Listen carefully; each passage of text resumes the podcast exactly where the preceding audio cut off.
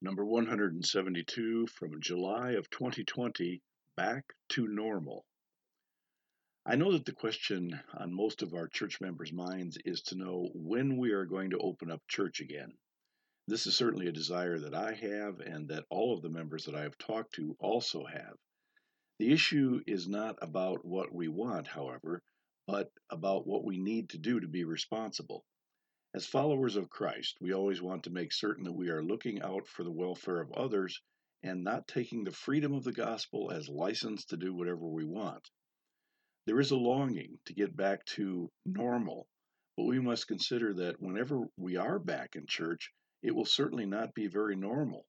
If we are to follow health and safety guidelines that the ELCA and the Center for Disease Control have set forth, worship will be very different there would have to be social distancing in the pews, which might mean that Lutherans would have to sit in a pew that was not their pew.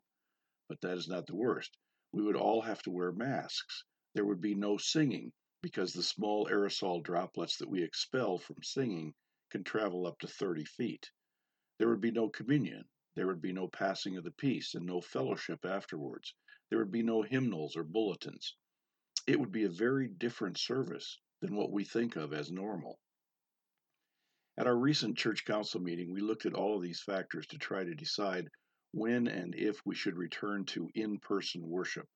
The decision was made that there will be no in person worship until at least some time after the 4th of July. In the meantime, we will be monitoring whether the number of cases of COVID 19 and the deaths from this disease are going down or are still rising. The reason that we have to proceed with extra caution is because our congregations contain largely at risk populations. For example, if people over 65 and people with health conditions should not attend church, that would leave out approximately 85% of the regularly attending members. It would also exclude your pastor and both organists. What we do not want to happen is what occurred at St. Peter Lutheran Church in New York City. They were having services and activities, and now they have 44 members who are dead from the coronavirus. As health officials trace back where the infections are coming from around the country, they are finding out that churches are real hotspots. We don't want to be one of those hotspots. We will be looking at other options, such as having worship outdoors, but we are not sure how that would go because of weather conditions.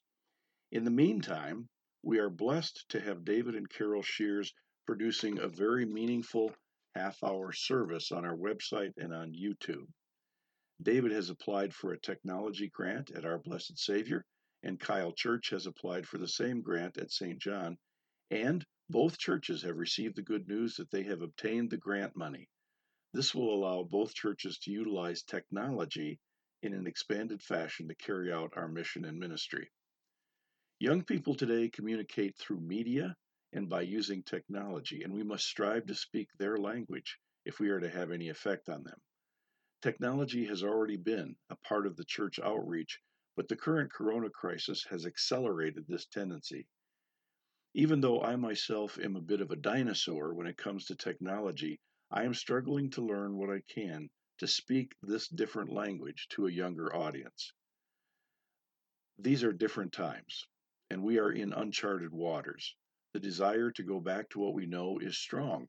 But I remember the prophet Isaiah's words in chapter 43 Do not remember the former things or consider the things of old. I am about to do a new thing. Now it springs forth. Do you not perceive it? I will make a way in the wilderness and a way in the desert. The Lord is still with us, and He will make a way for us in this wilderness and do a new thing. We must remember that even though we aren't worshiping together, that does not stop us from worshiping. We are still the church, and our mission and ministry still goes on. We pray for God's guidance in the meantime.